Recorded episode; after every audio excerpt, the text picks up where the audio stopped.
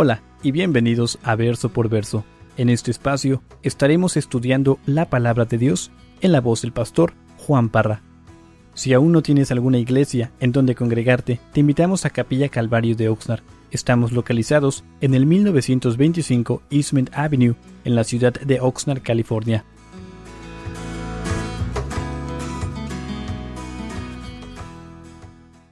¿Por qué no volteamos al capítulo 3 de, de Primera de Tesalonicenses?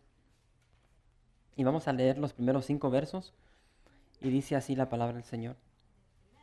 Primera de Tesalonicenses capítulo 3. Dice, por lo cual, no pudiendo soportarlo más, acordamos quedarnos solos en Atenas y enviamos a Timoteo, nuestro hermano, servidor de Dios y colaborador nuestro en el Evangelio de Cristo, para confirmaros y exhortaros respecto a vuestra fe, a fin de que nadie se inquiete por estas tribulaciones, porque vosotros mismos sabéis que para esto estamos puestos, porque también estando con vosotros, os predecíamos que íbamos a pasar tribulaciones, como ha acontecido y sabéis, por lo cual también yo, no pudiendo soportar más, envié, envié para informarme de vuestra fe, no sea que os hubiese tentado el tentador y que nuestro trabajo resultase en vano. Padre, te damos gracias una vez más, Señor, por tu bendita palabra y te pido, Señor, que en esta noche nos hables, que podamos aprender estas bellas palabras, Señor. En el nombre de Jesús. Amén.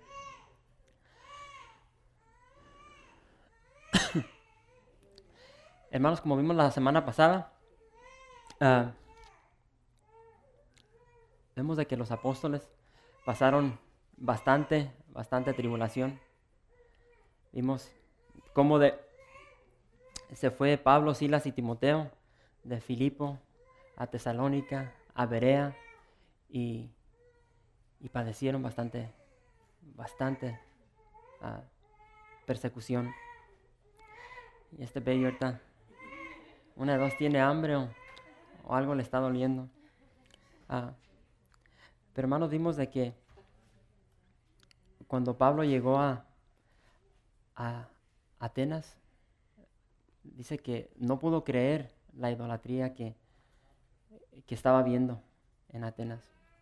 Entonces cuando Pablo fue llevado de Berea a Atenas, los mismos hermanos de, de Berea lo acompañaron hasta, hasta Atenas.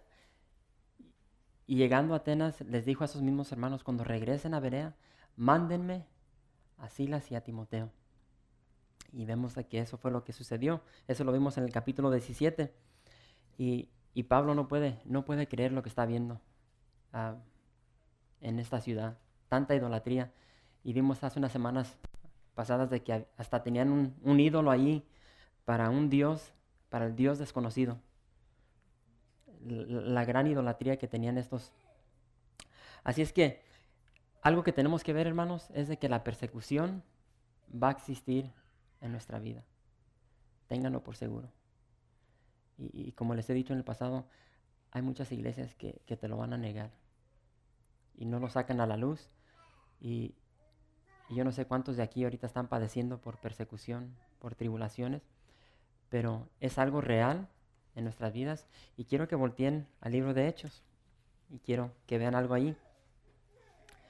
Uh, tenemos que entender de que la conversión de Pablo no solamente fue una conversión para predicar la palabra de Dios, sino de que fue una conversión o fue un llamado a recibir persecución. Así es que todos estamos ahí. Hechos capítulo 9. Muchos pensamos de que aceptamos al Señor y lo único que vamos a hacer es hablarles a otros de Cristo. Pero con eso vamos a recibir nuestras bofetadas, nuestras, uh, nuestros desprecios. ¿Y por qué no empezamos del verso 10? Y dice, había entonces en Damasco un discípulo llamado Ananías, a quien el Señor dijo en visión, Ananías. Y él respondió, heme aquí, Señor. Y el Señor le dijo, levántate y ve a la calle que se llama derecha y busca en casa de Judas a uno llamado Saulo de Tarso, porque he aquí él ora y ha visto en visión a un varón llamado Ananías, que entra y le pone las manos encima para que recobre la vista. Entonces Ananías respondió, Señor, he oído de muchos acerca de este hombre, cuántos males ha hecho a tus santos en Jerusalén. Y aún aquí tiene autoridad de los principales sacerdotes para aprender, para aprender a todos los que invocan tu nombre. El Señor le dijo, ve, porque instrumento escogido me es este, para llevar mi nombre en presencia de los gentiles y de reyes y de los hijos de Israel, porque yo le mostraré cuánto le es necesario padecer por mi nombre. Así es que desde antes de que Pablo empezara, el Señor dijo, tío, ¿qué?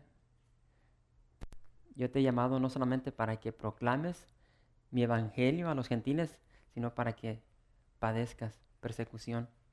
Y vemos más adelante, si nos vamos a, a Segunda de Corintios, capítulo 1, miren lo que escribe Pablo.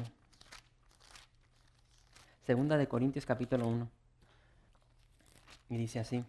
Todos estamos ahí. Dice en el verso 4.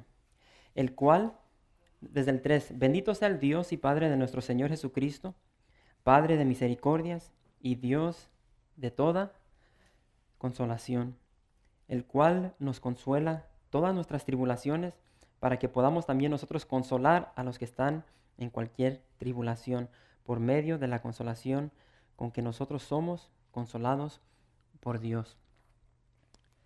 Hermanos, yo no sé para cuántos aquí, yo estaba hablando con mi esposa y a veces como que esto no suena lógico, de que Dios nos haga padecer tribulación para que después nos consuele.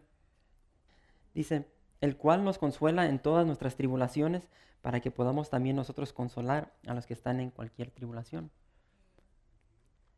Pero a veces, el único ejemplo que yo me, puse, a pensar, y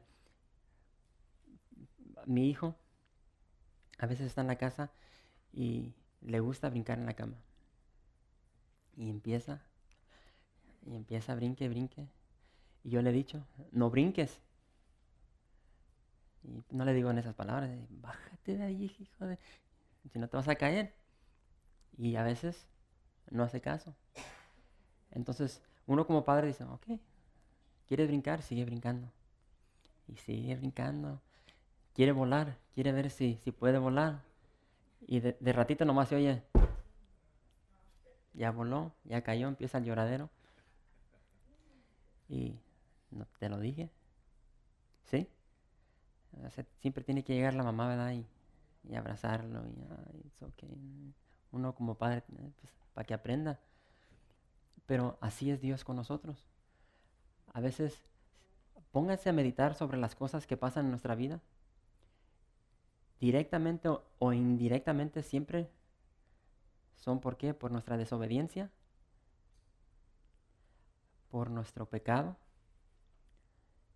Y las que no son, aún la palabra de Dios, cuando vamos a predicar la palabra de Dios, es por nuestra culpa.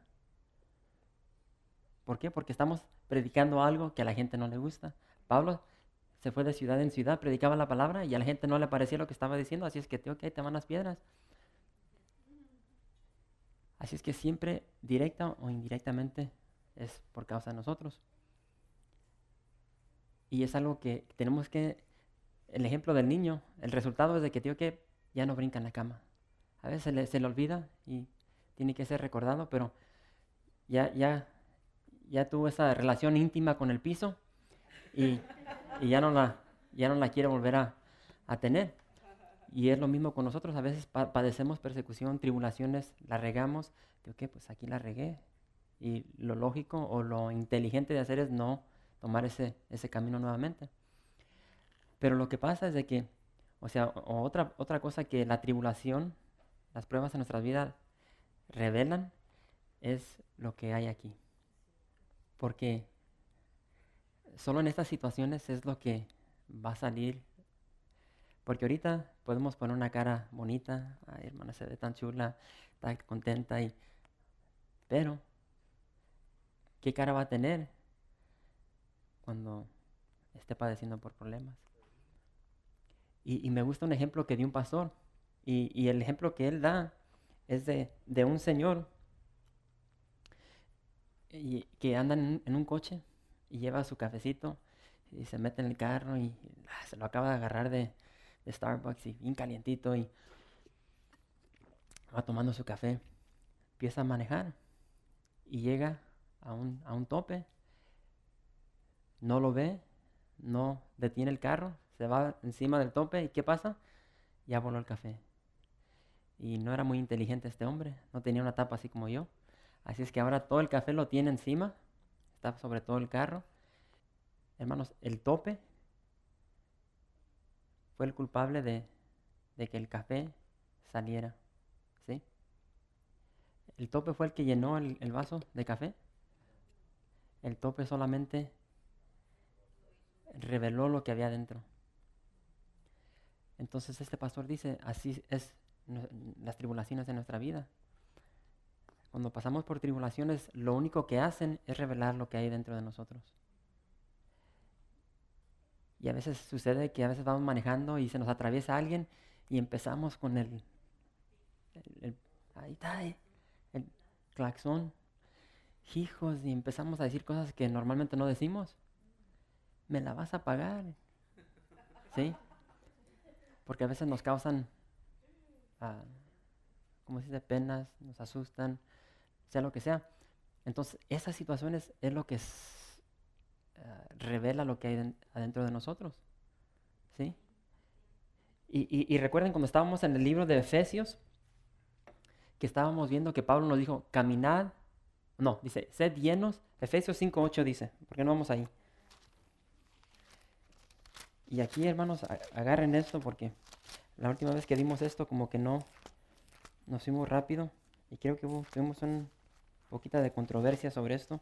Efesios capítulo 5, verso 18 dice, no, no os embriaguéis con vino, en lo cual hay disolución, antes bien sed llenos del Espíritu. Y la pregunta que tuvimos aquel día fue la de, la palabra de Dios nos está diciendo, tío, que sed llenos del Espíritu Santo. Y luego les leí como 10 escrituras que dice que ya estamos llenos del Espíritu Santo. Cuando aceptamos al Señor, el Espíritu Santo ya viene a morar en nosotros. Entonces, ¿qué está diciendo Pablo? Sed llenos del Espíritu Santo. ¿Cómo vamos a ser llenos si ya estamos llenos del Espíritu Santo? Esa fue la controversia, no sé si recuerdan. Ahora, quiero que volteen conmigo a Lucas capítulo 4. Lucas 24 y después, perdón, 4. Y deténganla ahí. Capítulo 4 y luego váyanse al libro de Hechos. Vamos a leer dos escrituras aquí. Hechos capítulo 13. Vamos a empezar con el de Hechos. Hechos 13, verso 45. 13. ¿Todos estamos ahí? Así es que Pablo dijo, ¿cómo? Sed llenos del Espíritu Santo. ¿Sí? Y dice aquí, pero viendo los judíos la muchedumbre se llenaron de celos y rebatían lo que Pablo decía, contradiciendo y blasfemando. Entonces, ¿fueron llenos de qué? De celos. Fueron llenos de celos. Dice ahí, ¿sí? ¿Sí vieron eso? Si nos vamos a Lucas capítulo 4. ¿Estamos ahí? Verso 28. Dice, al oír estas cosas, todos en la sinagoga se llenaron de qué? De ira. Y levantándose, le echaron fuera de la ciudad y le llevaron hasta la cumbre del monte sobre el cual estaba edificada la ciudad de ellos para... O sea, ¿lo querían matar? Pero dice ahí que fueron, ¿qué? Llenos de ira. La otra decía que fueron llenos de celos. Entonces, si, si yo vengo, aquí está este cerquita, si yo vengo y le meto unos, unos carajazos a mi hermano Isael, ahí le van. Mire, mire. ¿No soy yo? No soy Ok. Sí. La pregunta es, ¿un golpe este golpe lo llenó de ira. Lo llenó de ira. Hermanos, cuando nos dan un golpe, el golpe cuando nos pegan, no nos llena de ira. El tope llenó el vaso de café, lo, lo sacó para afuera. Entonces, las tribulaciones, cuando nos hacen cosas que no nos gustan, van a sacar la ira, van a sacar los celos, las envidias, enojo.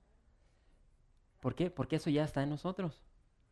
Eso viene siendo el viejo hombre, la carne. Pablo dice, sed llenos del Espíritu Santo.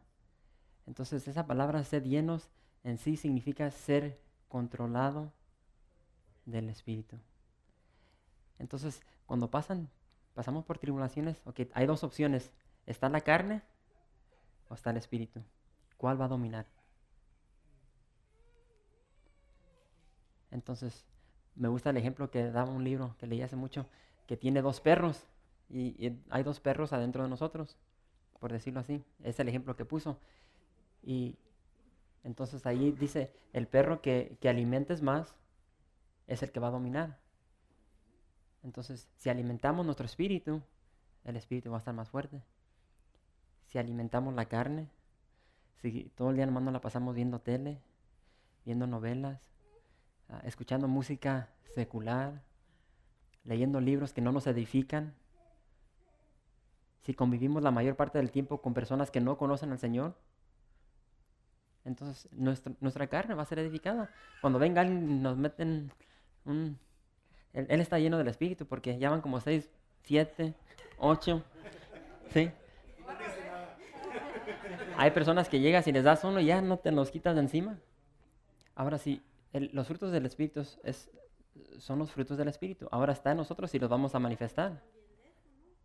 O sea, el Espíritu está en nosotros. Sed llenos del fruto, de los, del, del fruto. Ok. Paciencia. Ok, tenemos, tenemos esos frutos. Siempre somos pacientes. Siempre somos benignos. Siempre demostramos amor siempre demostramos gozo. Está en nosotros hacer estas cosas. Tenemos que dejar que el Espíritu nos controle. Y eso es lo que Pablo está diciendo, sed llenos del Espíritu. Deja que el Espíritu te controle, que controle tu vida. Cuando el Espíritu está controlando tu vida, van a venir, te van a dar unos coscorrones, ah, pues vas a correr. Por eso dice la palabra, dice, está bien enojar. ahí está. Pero no pequéis. Y eso lo vimos en el Señor Jesús cuando entró al templo, eh, de que se le subió la ira, se le subió por el, amor del templo, y, pero no pecó. Y, es que, o sea, tenemos que ser prudentes y... Antes, el, ya, no te voy a pegar, mijo. Si, si, alguien, si alguien te va a pegar, entonces, ¿qué es lógico? O sea, tienes que irte. O sea, ¿qué dices? No, pues ahorita nos vamos a arreglar aquí mismo. Y fíjense lo, que dice Pablo en el, en el verso 5. Dice, por lo cual también yo, no pudiendo soportar más, envié para informarme de vuestra fe, no sea que hubiese tentado al tentador y que nuestro trabajo resultase en vano. Hermanos, todo lo que, lo que hacemos en nuestra vida, o tiene un fin. Y, y, yo creo ni me quiero meter aquí con esto, pero tan siquiera a mí me habla de que, de que pueden suceder cosas. Pueden suceder cosas y, yo, tan siquiera mi esfuerzo, mi anhelo es de que nadie aquí, ah, en otras palabras, cuando llegue al cielo, yo quiero ver a cada uno aquí conmigo en el cielo. Y, Pablo está diciendo, no me quiero meter en el tema de que si se pierde la salvación o no, pero aquí me está diciendo Pablo, tío, ¿qué? El tentador tienta, ¿y cómo dice? Y que nuestro trabajo, ¿cómo? No se vale. Así es que, hermana, ese ejemplo que dio usted, pues, se sale del carro y se empieza a... ¿Sí me entienden? Y, puede resultar algo que ya dio mal testimonio y, hay problemas más graves para usted. Eh, eh, los que estuvieron aquí el domingo, vimos de que, de que Saúl entró ¿dónde? entró a una cueva donde estaba David con sus 600 hombres. Ahora Saúl ya estaba. David nomás tenía que entrar y con su espada, pero demostró amor, misericordia, tuvo gracia. Entonces hablamos el domingo de que David andaba caminando aquí en el Espíritu. Ahora, ahora que regresen el domingo, vamos a ver de que todos caemos. Sí, pero este domingo, el domingo pasado vimos a David caminar en el Espíritu. Este domingo vamos a ver a David caminar en la carne. Y por eso, o sea, la realidad de nuestra vida es de que hay días que vamos a fallar, vamos a... Pero proseguimos hacia adelante. Cuando, cuando estudiaron el libro de, de el capítulo 6 de, de, Efesios, se habló sobre la armadura de Dios. Y no sé si, si se explicó, porque a veces vemos la armadura de Dios, okay, ¿qué, ¿qué es la armadura de Dios? ¿Cómo la aplico a mi vida? Y a veces se da una enseñanza sobre este capítulo, pero no la, no la aplican al día de hoy. O sea, ¿qué es la coraza? ¿Cómo me ayuda la coraza? ¿Sí? The breastplate. O sea, ¿cómo la, si ahorita digo, ¿cómo la van a aplicar a su vida?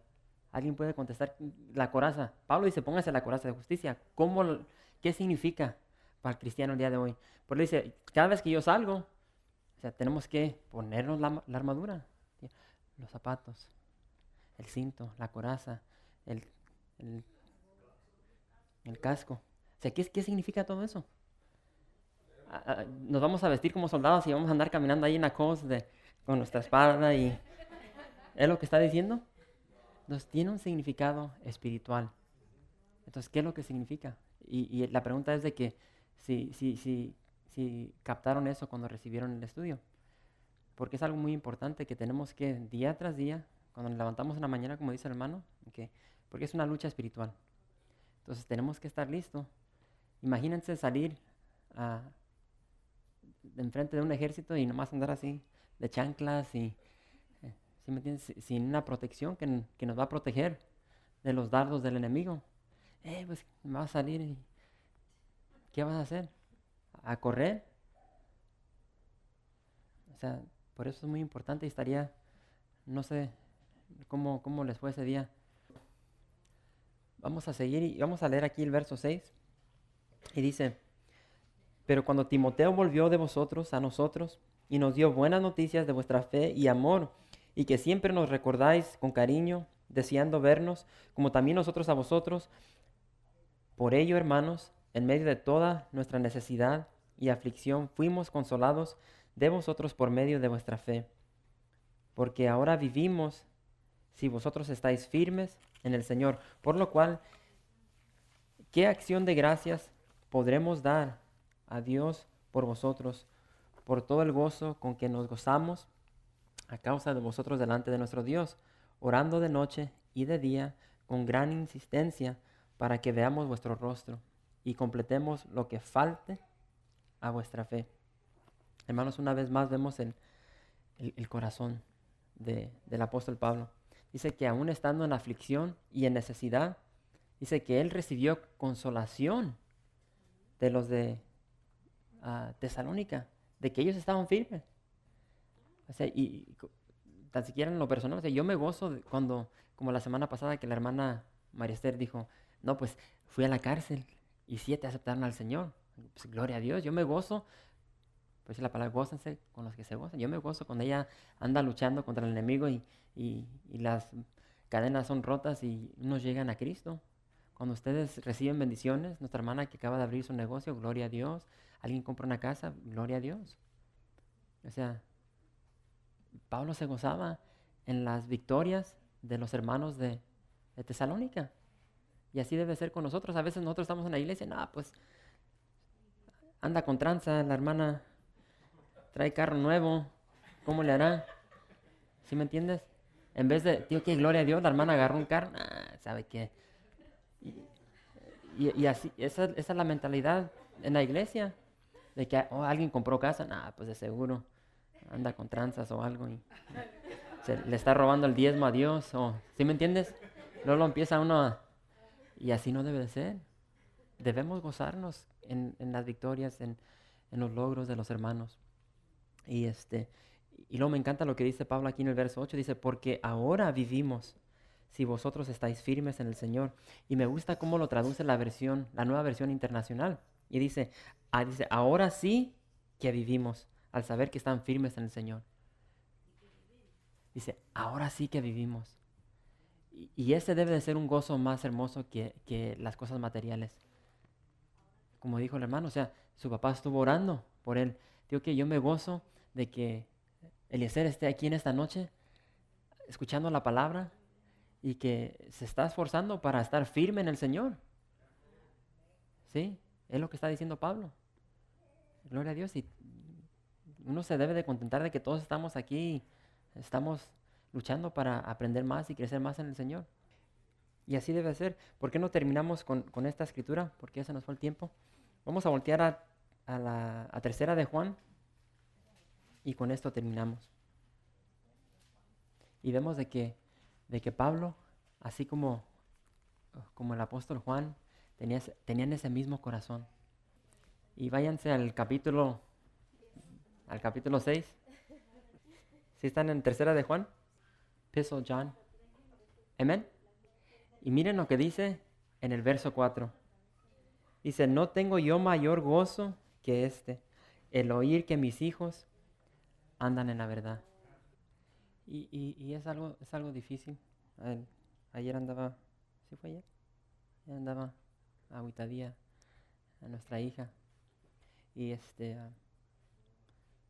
y, y, tenemos que a veces entender el corazón de nuestros hijos porque ellos reciben mucha, mucha, mucha persecución, mucha tentación en la escuela, en, especialmente los que andan ya en la secundaria, que se, no, pues va a haber parties acá, Halloween party, va a haber dulces, va a haber bebidas y, y tus amiguitas te empiezan a, eh, pues ¿por qué no vas a ir? Y como que les empieza a dar pena, no, pues es que como que yo soy cristiana y, y tenemos que comprender eso porque, o sea, yo no sé ustedes, pero tan siquiera yo pasé por eso. Y me acuerdo cuando yo andaba en la escuela, yo me burlaba de los testigos de Jehová, porque ellos no celebraban cumpleaños. Cuando teníamos fiestas ahí en, la clase para Halloween, ah, siempre sentaditos afuera ellos y, ah, era aquellos, y, o sea, es, está difícil. Entonces ellos tienen que aprender desde una edad ah, pequeña de que, o sea, van a, van a, van a recibir persecución sobre esto y que aprendan.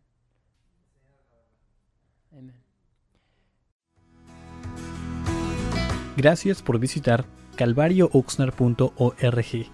En este sitio web podrás encontrar información fresca cada semana, como los servicios previamente grabados, los cuales están disponibles para ti para que los puedas escuchar en cualquier momento. Estamos seguros que este material será de gran edificación espiritual para tu vida y para tu familia. La visión de Capilla Calvario de Oxnard es ser como Jesús, aprendiendo y viviendo la palabra de Dios.